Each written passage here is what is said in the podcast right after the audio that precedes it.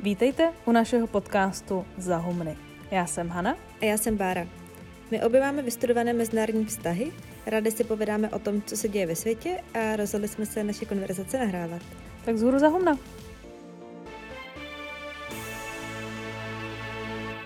Naši každoroční báleční epizodu natáčíme teď trochu výjimečně až na konci prvního týdne tohletoho nového roku, protože covid a život nenaplánujete, takže jsme nabrali trochu sklus.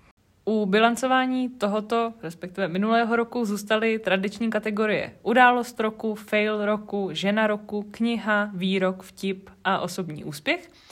A loni jsme nakonec přilepili přemýšlení o tom, na co se příští rok těšíme nebo co budeme sledovat. A tentokrát jsme kromě zhodnocení roku 2022 přidali i nějaký svůj odhad na rok současný 2023 u všech těch jednotlivých kategorií.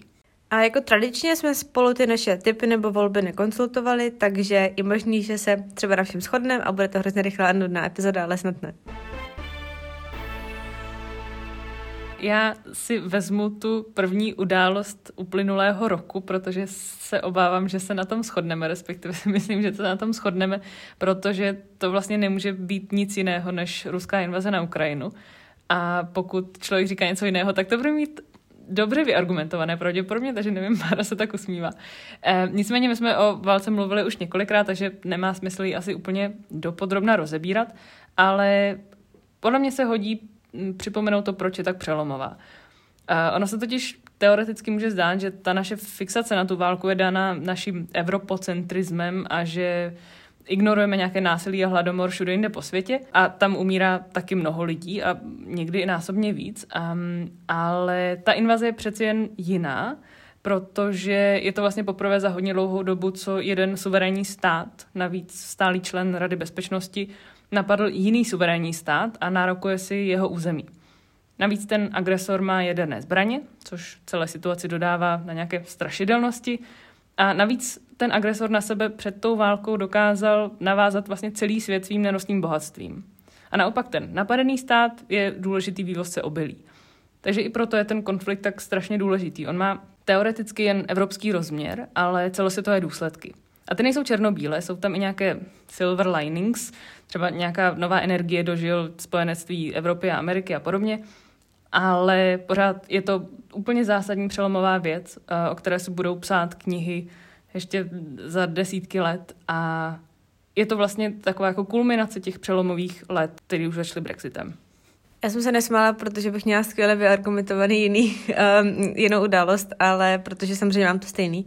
A vlastně jsem, když jsem na to odpovědi přemýšlela, co říct jako nad rámec nebo co zdůraznit, tak uh, jsem přemýšlela podle hodně podobně jako Hanka, že si přesně myslím, že to není, že ta událost je tak zásadní nejenom z pohledu jako našeho regionu, ale i svět, našeho regionu, ale i světa, protože nejenom, že jako rozkolísala to, co jste trochu naznačila, jako by nějaký světový balans cen energií, potravin, zbraňových toků, ale vlastně možná ještě víc v tom, že to byl přesně jakoby největší útok od studené války na jako typ mezinárodního uspořádání a na tu úplně nejzákladnější normu, že prostě se jako nedělá, že připojujete k sobě cizí území silou. A, a, a myslím, že to je vlastně taky útok na nějaký civilizační výdobyt, který jsme brali za uh, neměnitelný, nebo že o ně člověk nemůže přijít, jako třeba na to, že existuje pravda, že je rozdíl mezi bílou a černou, že svobodné rozhodnutí má svoji cenu. A, a to všechno vlastně válka na Ukrajině vznesla v nějaký ohrožení v. A zároveň si myslím, že to nastavilo i zrcadlo nám, jako na západě, v vozovkách. A západem se myslí jenom to, co je na západ od Ukrajiny. Um, jako co třeba jsme ochotní obytovat pro ty hodnoty, pro svět, ve kterém chceme eh, žít. A, a vlastně i já bych nemohla vybrat jinou událost roku i čistě proto, že ten osobní prožitek byl strašně silný. Asi jako podle mě budu vždycky do konce života pamatovat, jak vypadal 24. únor, kdy vlastně kolem 6. člověk probudil, protože mu drnčil telefon všema možnýma upozorněníma, že se to opravdu stalo a že to nejsou nějaký rozbroje na Donbase, ale že padají bomby na Ukrajině a útočí se na Kyjev a letí tam helikoptéry a Zelenský možná umřel. A, a vlastně i, pamatuju si i to, jak jsme se to ráno sešli vlastně my s kamarádama u nás rychle vlastně na snídani, všichni jsme se nasnídali a pak jsme jeli do práce, ale byla tam ta potřeba toho se rychle vidět a rychle jako mít pocit, že jsme se nějak jako zorganizovali a pak každý šel po té své cestě. Takže i z tohohle důvodu to pro mě je nejdůležitější událost roku.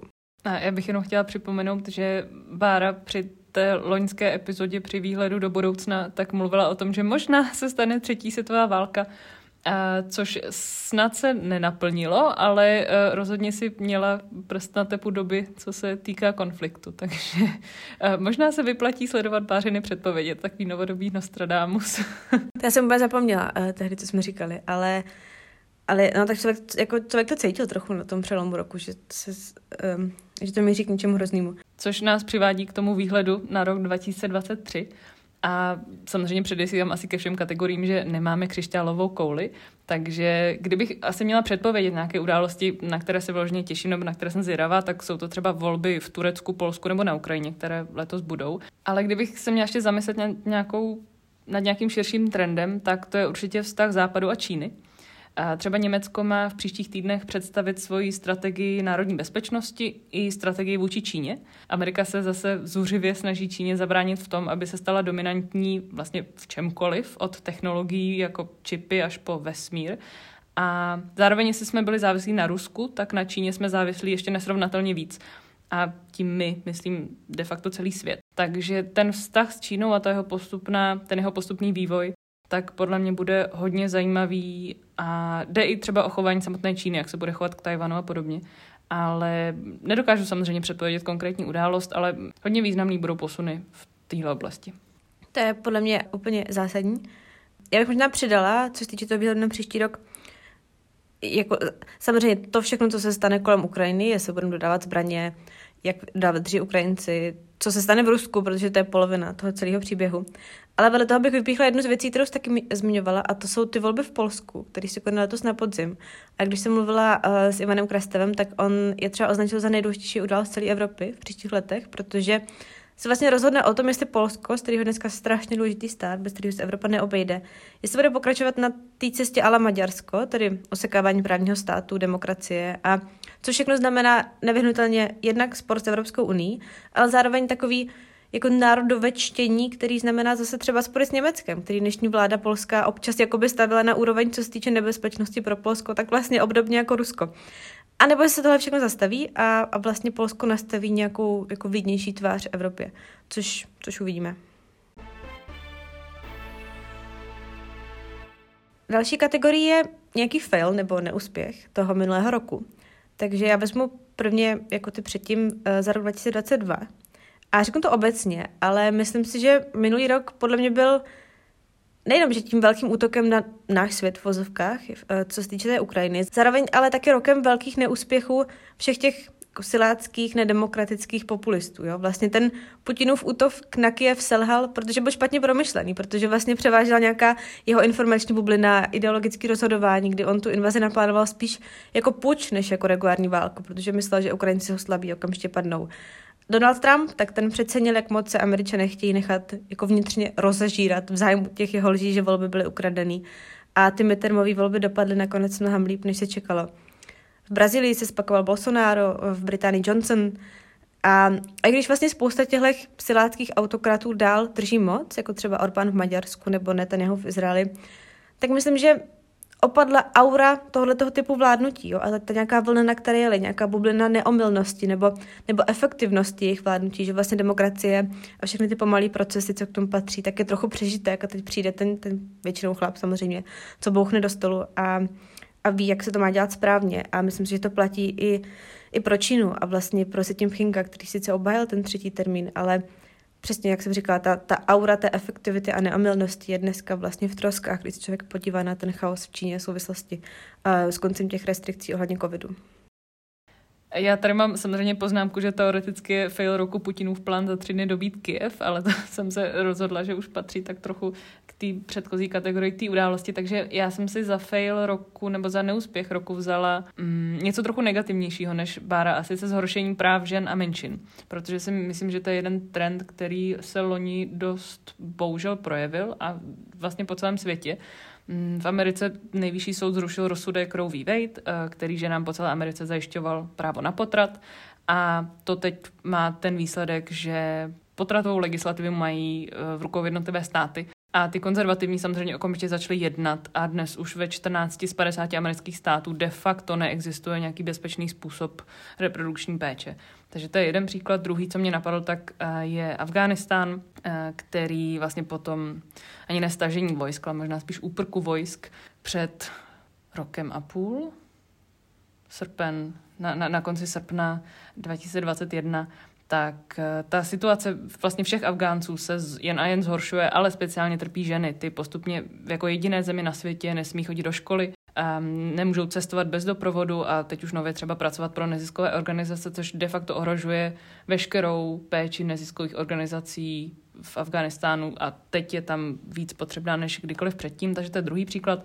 A třetí mě samozřejmě napadá Irán a brutální potlačení protestů. Ty protesty měly heslo, nebo mají heslo žena, život, svoboda, ale myslím, že bohužel eh, tam k nějakým velkým změnám nedojde. Takže to jsou jenom tři příklady za mě toho pro mě dost negativního, ale bohužel výrazného trendu, jako zhoršení práv žen i, i menšin. A když se obrátíme k tomu uh aktuálnímu roku, k roku 2023, tak když jsem přemýšlela nad tím, kde by člověk třeba už dopředu mohl přemýšlet o nějakém jako failu nebo neúspěchu, tak já jsem vybrala jednu věc, která trochu začala už loni, nicméně myslím si, že to je trend, který se možná ještě víc naplno ukáže v tom příštím roce. A to je vlastně veškeré dění v takovém tom techno, krypto, digitálním světě. Já myslím, že uh, loni tak trochu praskla bublina geniality lidí, jako je Sam Bankman-Fried um, takových těch esenciálně Silicon Valley typů, kteří slibují nejenom, že umí zázračně vydělat hromadu peněz, ale taky, že mají recepty na to, jak vylepšit nebo zachránit svět. A jak jsem vlastně mluvila o tom, že praská bublina neomylnosti těch autokratů, tak podle mě praská bublina neomylnosti mladých technologických geniů. Platí to i pro ty už trochu starší, jako třeba pro Elona Muska, který dneska vypadá čím víc jako cvok, než jako genius. A když tomu přidáme jako velký výmaz ohromného, ohromné části jejich bohatství kvůli propadu cen akcí těch technologických firm, tak to podle mě tvoří koktejl, kdy něco dost možná praskne. Já jsem jako vlastně zadavá, jak se s tím ten svět popasuje. A moje skromné přání by bylo méně programování aplikací a různých jako kryptověcí a víc třeba vynálezů v obnovitelné energetice, což si myslím, že je jakoby trend. Já jsem teď jsem o tom trochu psala v respektu do takového krátkého sloupku, že část lidí v tom technosvětě je trochu nespokojená. Takový známý výrok Petra Tila, konzervativního vlastně um, taky někdo by řekl trochu cvoka, ale takového konzervativního miliardáře a on vlastně když si řekl, že jako my jsme doufali, že dostaneme létající auta a dostali jsme 140 znaků, čímž odkazoval na Twitter. A taková jako nespokojenost těch lidí, že se trochu mrhá geniem a vlastně vytváří se aplikace, kryptosvěty a tak dále. A, a že vlastně potřeba tu, ten intelekt a ten talent napnout k něčemu hmatatelnějšímu, tak to za mě by byl dobrý trend, ale, ale uvidíme. Já tady mám podobnou poznámku, respektive mám podobnou poznámku ve smyslu, že mám Musk a Twitter by mohl být fail za rok 2022, ale možná, že v roce 2023 to bude horší, takže nevím, ale myslím si, že konkrétně Musk a Twitter jsou třeba mě osobně, neřeknu jedno, ale uh, před Twitter je důležitý médiem, ale nemyslím si, že je to tak zásadní problém. Spíš si myslím, že, jak říkala Bára, ten uh, obecnější problém je to, že jsme zjistili najednou, jak velkou sílu a moc mají opravdu jako jednotliví lidé. To se dá říct vlastně i, řekněme, v, nějak, jako v demokratických systémech obecně má vždycky pár lidí velkou moc dělat zákony a podobně, ale ty, tam se dá mluvit o nějaké demokratické legitimitě, kdežto tihle jako nejbohatší lidé na světě, tak tu odpovědnost teoreticky vlastně mít nemusí. A já vlastně doufám, že ten fail nebude to, že třeba konkrétně Evropská unie, která je v tomhle trochu lídrem, tak že dokáže, respektive nedokáže, uvidíme, nastavit nějaká jasná pravidla právě těmhle technologickým firmám. Protože si myslím, že jedna věc je, že máme svobodu a svobodu podnikání, takže každý si může založit firmu, jakou chce, ale je zároveň odpovědnost těch politiků, respektive úředníků za nimi, tvořit jasná pravidla tak, aby nastavovaly hranice. A myslím, že to nejde jenom jedním směrem, že uh, jenom hejtovat vlastně tady Zuckerberga nebo, nebo Maska vlastně nemá, nebo je to velká zábava, já jakoby miluju všechny různý memy, které na to existují, ale myslím si, že potom, když se o tom bavíme víc dohloubky, tak to musí být obou straně a ideálně tam musí být nějaká komunikace. Takže já bych si přála, aby to nebyl fail, že se nám nepovede nastavit třeba nějaká, nebo implementovat, nebo nastavit nějaké jasnější pravidla, ale bojím se, že příští rok ještě nebude ten rok, kdy se nám podaří ty regulace nějakým způsobem dobře uvést v praxi. Přesouváme se k další kategorii žena roku. A za loňský rok, 2022, jsem z téhle kategorie udělala takovou dvou kategorii, protože jsem si vybrala jednu ženu jako symbol starého světa a jednu jako pozitivní tvář toho současného a dohromady mi to dává smysl jako nějaký obrázek přelomového roku. A první mojí volbou je královna Alžběta, respektive její letošní skon, skon minulý rok. A ne proto, že by byla nutně tak hrozně super, ale protože její smrt dokázala vyvolat takovou debatu a takové emoce. O kolonialismu, o královské rodině, do toho samozřejmě Meghan a Harry, ale především o podobě světa, který má na sobě pořád nějaký otisk britského impéria. A myslím, že s ní právě umřela nějaká představa starého, možná jednoduššího světa, a tak mi její odchod připadal docela symbolický. A ještě teda symboličtější mi připadá, že jsem až poté, co jsem si tohle rozmyslela, zpětně našla naši, naší epizodu z minulého roku, kde si za Alžbětu, eh, teda, kde si Alžbětu za ženu roku zvolila ty, ale to jsem nevěděla, takže jsem říkala, že je to legitimní, že to tam nechám. Podle mě to možná vypovídá o tom, že těch výrazných žen je pořád tak málo, že jakoby recyklujeme Alžbětu za života, za smrti a, a tak dále, no pokusíme se teďka najít ještě další inspirativní ženy. Ne, já si ještě řeknu rychle tu druhou, která si myslím, že opravdu inspirativní je. A to je Mackenzie Scott, bývalá žena Jeffa Bezose. Ona při rozvodu v roce 2019 tak dostala neúplně půl království, ale půl Amazonu de facto 36 miliard dolarů. A od té doby rozdává vlevo vpravo. A pro mě je to proražení nějakého skleněného stropu, kde filantrop jako ona nemá potřebu lepit své jméno na budově a knihovny, ale prostě posílá peníze na účet těm, co to potřebují. Ono by teoreticky bylo lepší to všechno zdanit a přerozdělit skrze stát, ale v takovém světě prostě nežijeme a Mackenzie Scott je pro mě ukázkou toho, jak v tom nedokonalém světě dělat dobro a jak z něj udělat trochu hezčí místo. Mně přišlo jako Mackenzie Scott FT, oni měli profil před nějakou dobou a oni tam, eh, v češtině to tak jako nevyzní, ale měli hrozně dobře vysvětlený ten způsob, že to, jak ona dává, ty se říká jako specifický. A a oni říkají, she, she doesn't endow, she gives. Mm-hmm. Jakože vlastně na to nejsou navázaný žádný podmínky, se přijde, dávám peníze, dělejte si s tím, co chcete, nemusíte projít žádným výběrovým řízením, žádnýma nárokama. Vlastně já po vás třeba nic moc nevím, ale prostě vám dám peníze. to mi přijde vlastně, um, že, že něčím je fakt obdivuhodný. A když vezmu svoje, svoji ženu, respektive já jsem vybrala skupinu žen, protože jako uh, u té Ukrajiny, tak mi přišlo, že um, to bylo pro mě poměrně jasný letos a to jsou, teď jste zmiňovala jinde, to jsou uh, iránské ženy. A vlastně mi přišlo něčím, paradoxní možná není dobrý slovo, ale že my všichni známe jméno Masi Amini, což je tady mladá žena, kterou iránská policie zabila za špatný nošení hijabu. A, a tu jmenuju jmenovitě, když ona vlastně nic takového asi nechtěla, ani se, ani se proto nerozhodla, prostě se jí to stalo, protože žije ve společnosti, v které uh, žila, do které se narodila. Ale pak vlastně ty desetitisíce, možná sta tisíce protestujících Iránek, co vešly do těch ulic protestovat už nejenom jako proti smrti Amíny, ale proti celému tomu režimu, tak oni se už proto rozhodli vlastně dobrovolně asi není správný slovo, ale bylo to jejich rozhodnutí, že to je to, co chtějí, zaujmout nějakou pozici, vlastně často riskovat, často zemřít. A ty jejich jména nemáme, že něčím to vlastně začíná masu Aminy, která si to nevybrala a, a dál už je to, i když samozřejmě pokud člověk sleduje Irán, tak ta jednotlivá jména může dostat, ale pro mě už je to trochu vzdálený a pak už mám tu skupinu, ten dav těch lidí, kteří jsou vlastně strašně, strašně silný, strašně mocný, ale bezejmený. Já se pokusím na tuhle dojemnou bary pasáž navázat uh, nějak, a mi to nejde, ale tak do toho rovnou skočím. Uh, žena, uh, kterou se podle mě vyplatí v roce 2023 sledovat, tak bude italská premiérka Giorgia Meloni. Uh, Ona vede vládu v zemi, která je notoricky známá svojí nestabilitou, takže možná třeba v únoru už po ní neštěkne ani pes, ale její premiérování je doteď vlastně v něčem nové.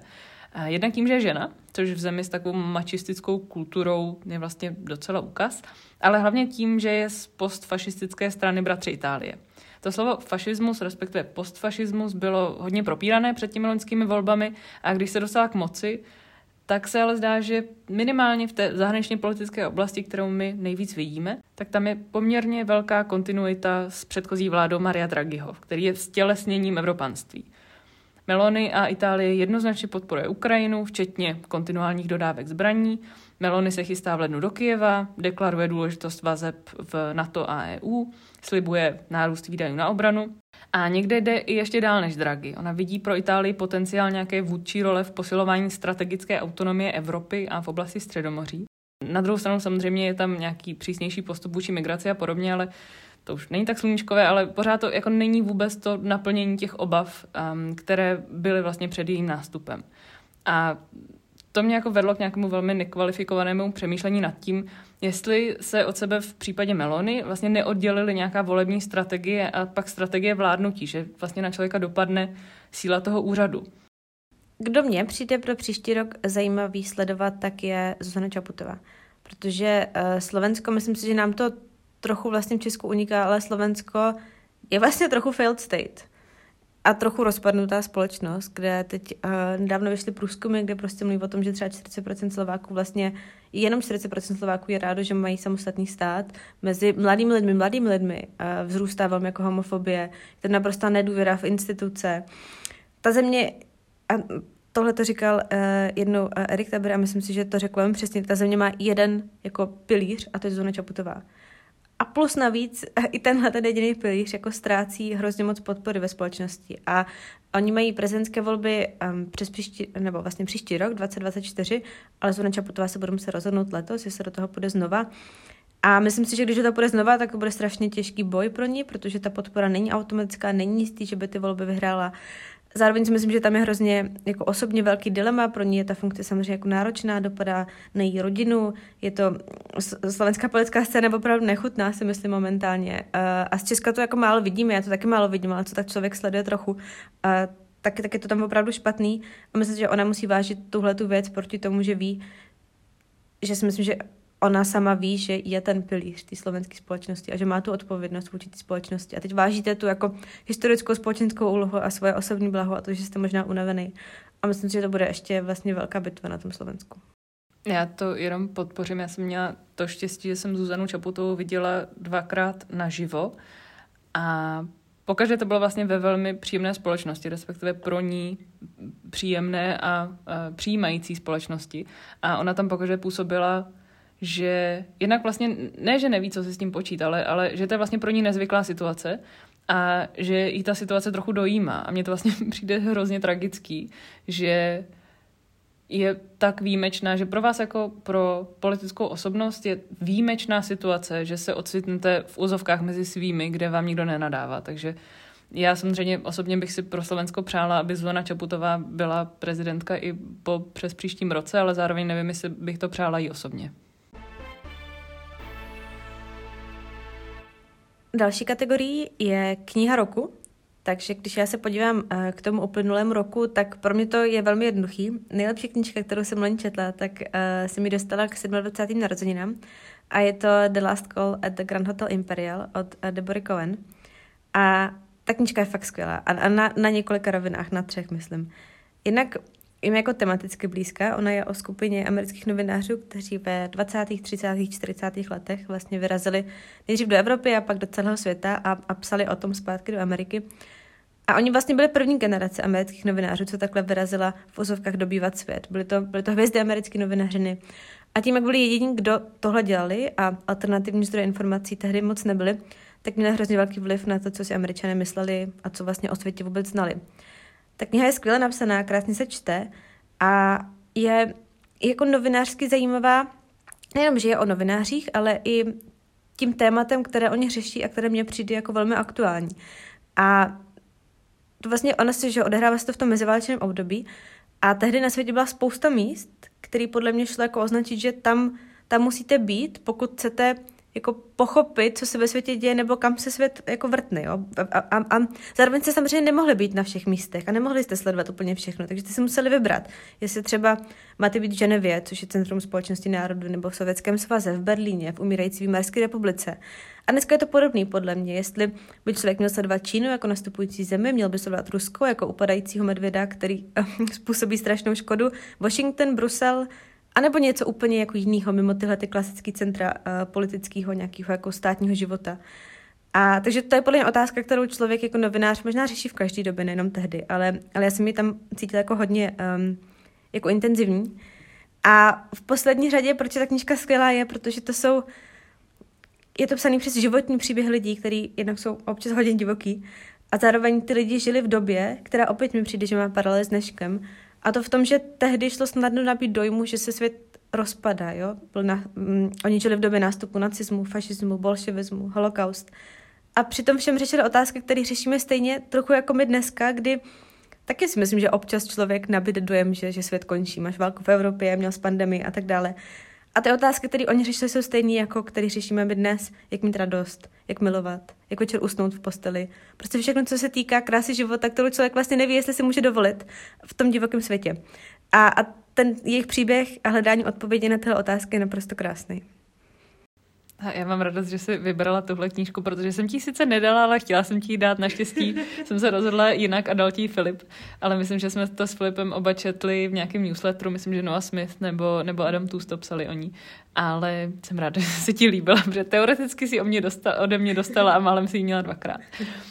Um, každopádně moje knížka za rok 2022 má taky spojitost s Filipem, protože mi ji půjčil on. Uh, já jsem četla loni mnoho skvělých knih, podle mého Goodreads 24, ale pro nějaké relevantní přemýšlení nad dnešním světem mi přišla právě nejlepší uh, World Politics since 1989. Ona vyšla v roce 2021 a, a vyšla úplně zrovna včas. Ona je to taková obžaloba západu, uh, jak promrhal svoji šanci na to, aby po pádu Sovětského svazu vybudoval nějaký lepší svět.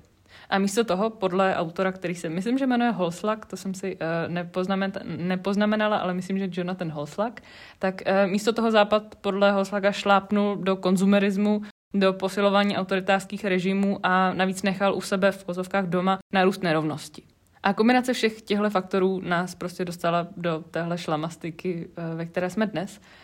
A je to dost hutné čtení, takže to není úplně na dovolenou na lehátko u moře někde, ale myslím, že je to důležitý dílek do skládačky nějaké sebereflexe, kterou člověk jako součást nějakého systému dělá. Takže si myslím, že se určitě vyplatí číst a zároveň bych to nejradši doporučila i všem současným hlavám státům, jenom aby měli přehled o tom, eh, jaké chyby dělali jejich předchůdci. No a když se podíváme na aktuální rok a na knihy, které... Já jsem to pojala tak, že jsem přemýšlela nad knihami, které vyjdou a na které se případně těším. Nevím, jestli to stejně, ale uh, za sebe bych možná zmínila tři. A myslím si, že možná třeba ani všechny tři nepřečtu, ale vlastně, nebo se k ním nedostanu nutně. Já mám taky tři a jsem zvědavá, jestli jsme se trefili aspoň do jednoho. Já jsem si, že minimálně jednu, jo. OK, um, tak jedna je od Kvina Slobodiana. Uh, Crack Up Capitalism. Já jsem od Slobodiana četla, uh, k, um, myslím, že jsem ji nedočetla tehdy, pak jsem uh, nějak jako ztratila uh, mentální energii na ní a byla skvělá uh, kniha o globalistech, což je o počátku neoliberalismu. Um, a Ezra Klein si myslím řekl skvělou věc o knihách o neoliberalismu, že většina knih o neoliberalismu, který mají to slovo v titulku, tak za to nestojí. Ale on pak mluvil o nějaký, která za to stojí, a ta, ta podle mě za to taky stála. Takže Slobodian uh, jako autor, jako myslitel vlastně zajímavý uh, a tahle kniha bude o jako libertariánském kapitalismu a jako tom snění o světě bez státu a dělání ekonomiky bez státu a tak. Uh, což je přesný opak, než co se dneska děje, ale um, tak na to se těším. Pak historik uh, Sergij Plochy bude mít novou knihu o Rusku a Milan Kundera má taky vydat knihu. A jmenuje se Unesený západ tragédie střední Evropy. A na tu jsem vlastně spíš, spíš vědavá, co, um, jak si myslí, že byla střední Evropa unešená.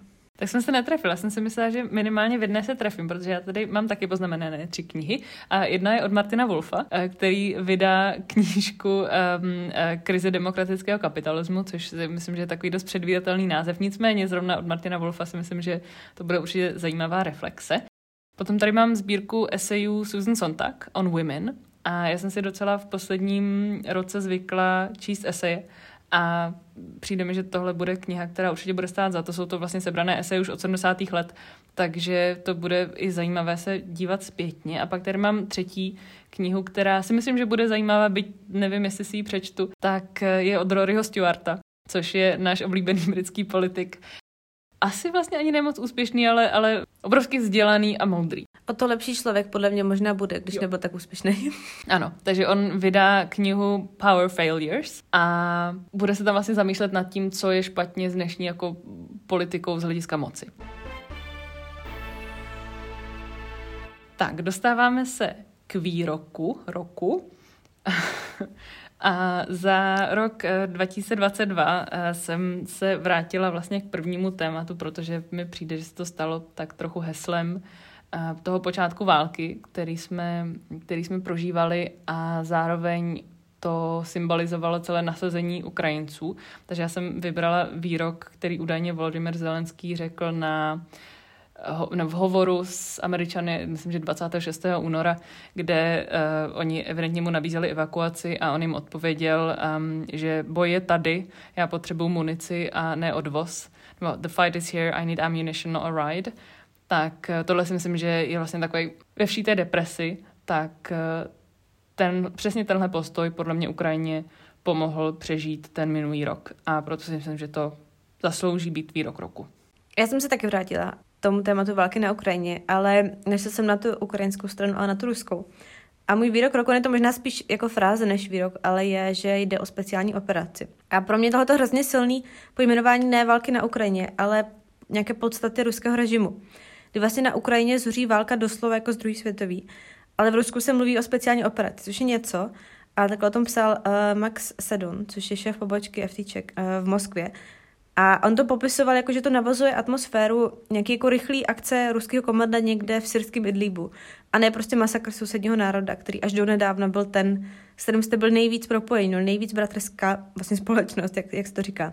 A on eh, se do napsal skvělý text o životě v Moskvě před, myslím, tenhle ten týden to vyšlo. Jak to tam vypadá? Myslím si, že se to hodně vztahuje k tomu, co já cítím pod, tím, eh, pod tu frází speciální operaci, jo? že na povrchu je vlastně všechno stejné jako před válkou, ale uvnitř je, je všechno jinak. On mluví o tom, že vlastně ten styl života je vyprázdný. Lidé utekli, kdo zůstal, tak mlčí a vlastně hraje podle vládních pravidel, nebo se uchylil do té jakoby vnitřní emigrace, což je starý známý sovětský zvyk, kdy jediný prostor, kde můžete mluvit otevřeně, je prostě kolem vašeho kuchyňského stolu.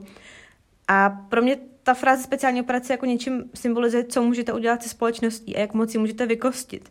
A když jsem si napsala tuhle tu poznámku, že Rusko je podle mě vykoštěná společnost, tak jsem si pomněla na to, jak ve dvojce Lockhart omylem, místo toho, aby Harry mu spravil zlomenou kost v ruce po fanfropálu, tak mu ty kosti odstraní.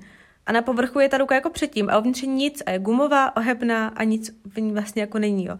A přijde mi, že něčím to pro mě vlastně symbol, jak si představuju, že to vypadá dneska v Rusku a bude asi nějakou dobu.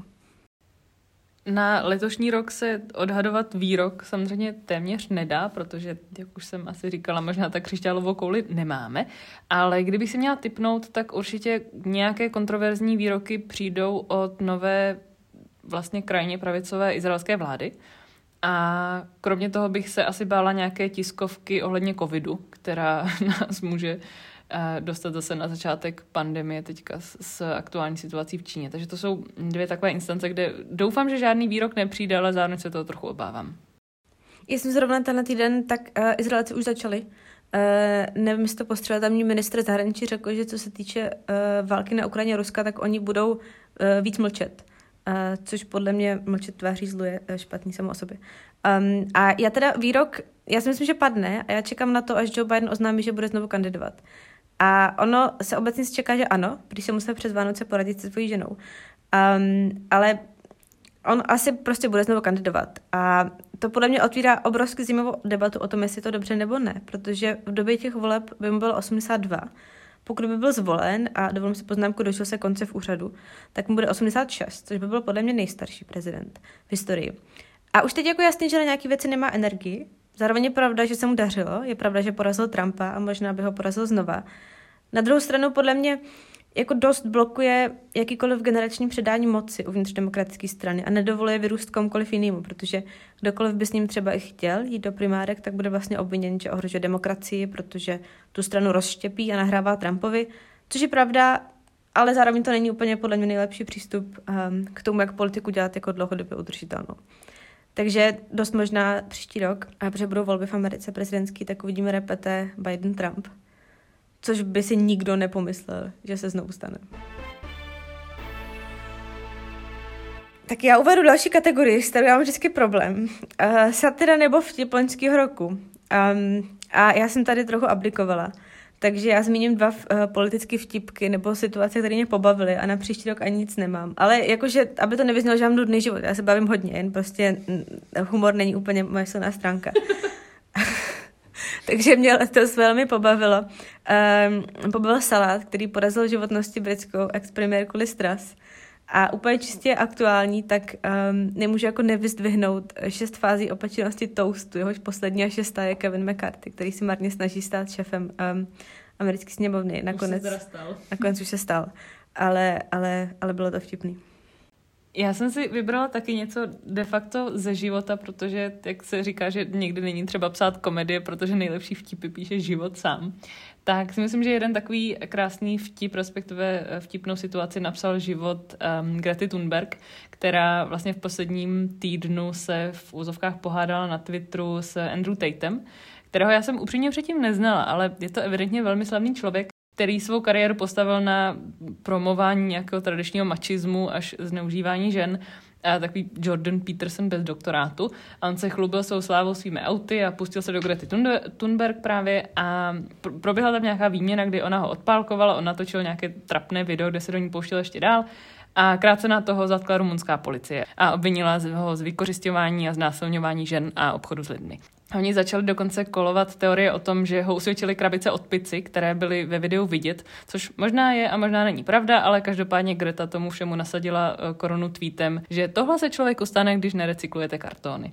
Takže bych chtěla jenom ocenit, že je to, nad... Je to karton? No, jakože to není papír, že jo? Jakoby okay. pizza není v papír. No, nevím. No, že nerecyklujete papír, prostě krabice od pici. A do příštího roku, jestli Baro tenis nemáš, tak já jenom čekám, že spoustu prostoru pro humor eh, nabídne asi Donald Trump, který pravděpodobně se zase bude nějakým způsobem pokoušet o kandidaturu. Takže to bude takové eh, hořko-sladké, hořko-vtipné. Mně Donald Trump upřímně už připomíná, um, že nabral jako stejný kariér, že se dostal do stejné kariérní fáze jako Nigel Farage. Taky to, že vlastně už jste post jako mm, svůj vrchol a jste směšný a pořád se snažíte vydělat peníze. Trump teď prodával takové ty kartičky, NFT kartičky, kde sám prostě vypadá jako Superman, hraje golf a no. ty věci. Nigel Farage teď prodává gin, tak možná se dočkáme taky nějakého alkoholu. Když Trump nepije, tak to ne. Trump nepije, ale Nigel Farage prodává i takový to, že mu pošlete 20 dolarů, on vám pošle video přání třeba k 70 eh, na vaší babičky, pokud je to to, co by si přála. Um, a vůbec bych nebylo že se tam dostaneme s Trumpem.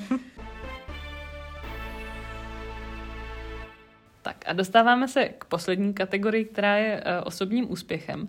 A i když jsem tím přemýšlela, tak mě jako první napadla, napadla práce. Um, a ne protože si myslím, že bych tam byla tak super úspěšná, to hodnocení nechám na jiných, ale poprvé se vlastně cítím komfortní, plně komfortní v tom, co dělám.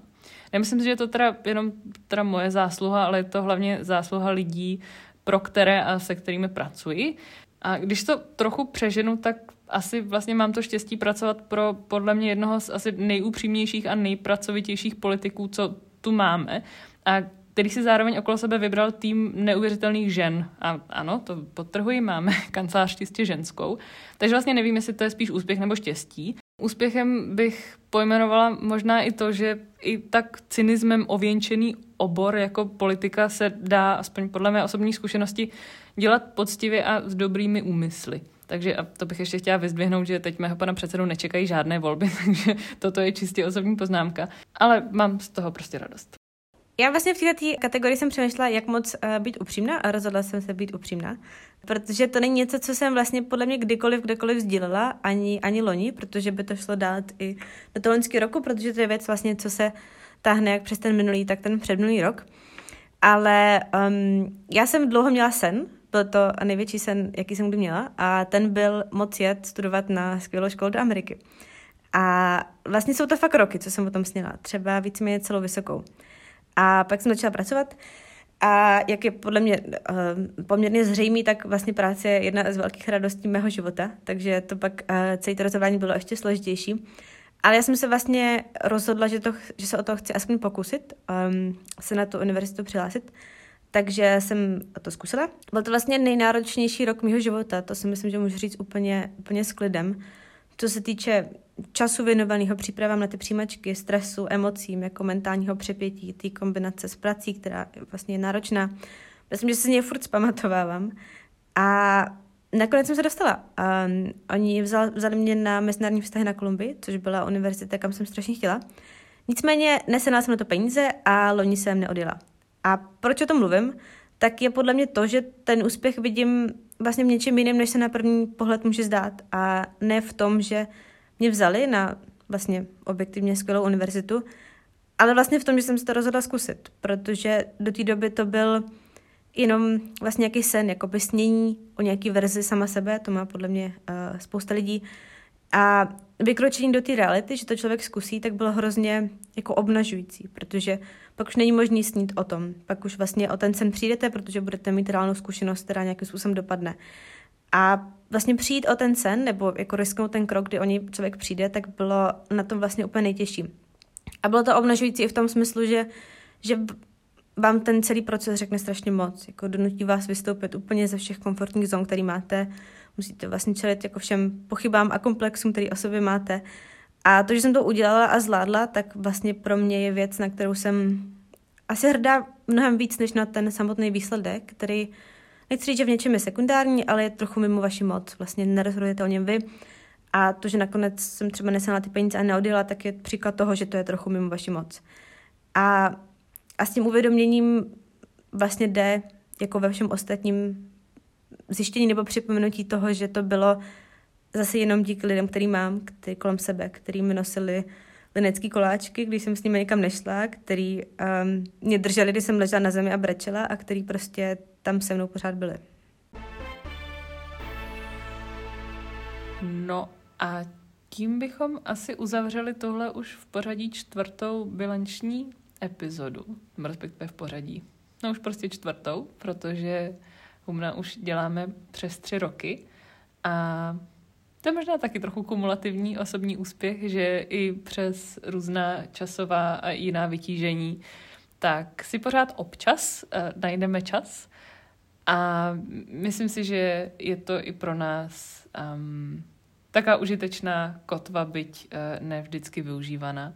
Takže to poděkování nebo ten, ta reflexe asi patří trochu i vám, že děkujeme, že nás nadále posloucháte. To je podle mě rozhodně pravda. Je to jakoby kotva, je to radost, je to prostě médium, který jsme, je to jako prostor, který podle mě jsme strašně rádi, že máme. Takže děkujeme vám všem, že načínáme vlastně čtvrtý, čtvrtý rok spolu. A to už bude za dnešek opravdu všechno, takže pokud nám chcete něco napsat, tak můžete jako vždycky na vzhůru zahumná zavináčtýmail.com na naše Instagramy Háňule a potřítko Bramborová a nebo na náš Twitter za potřítko Humny. Přísám, že ho čteme, i když jsme ho skoro vzdali publikačně, ale jsme i tam. Tak příště naslyšenou.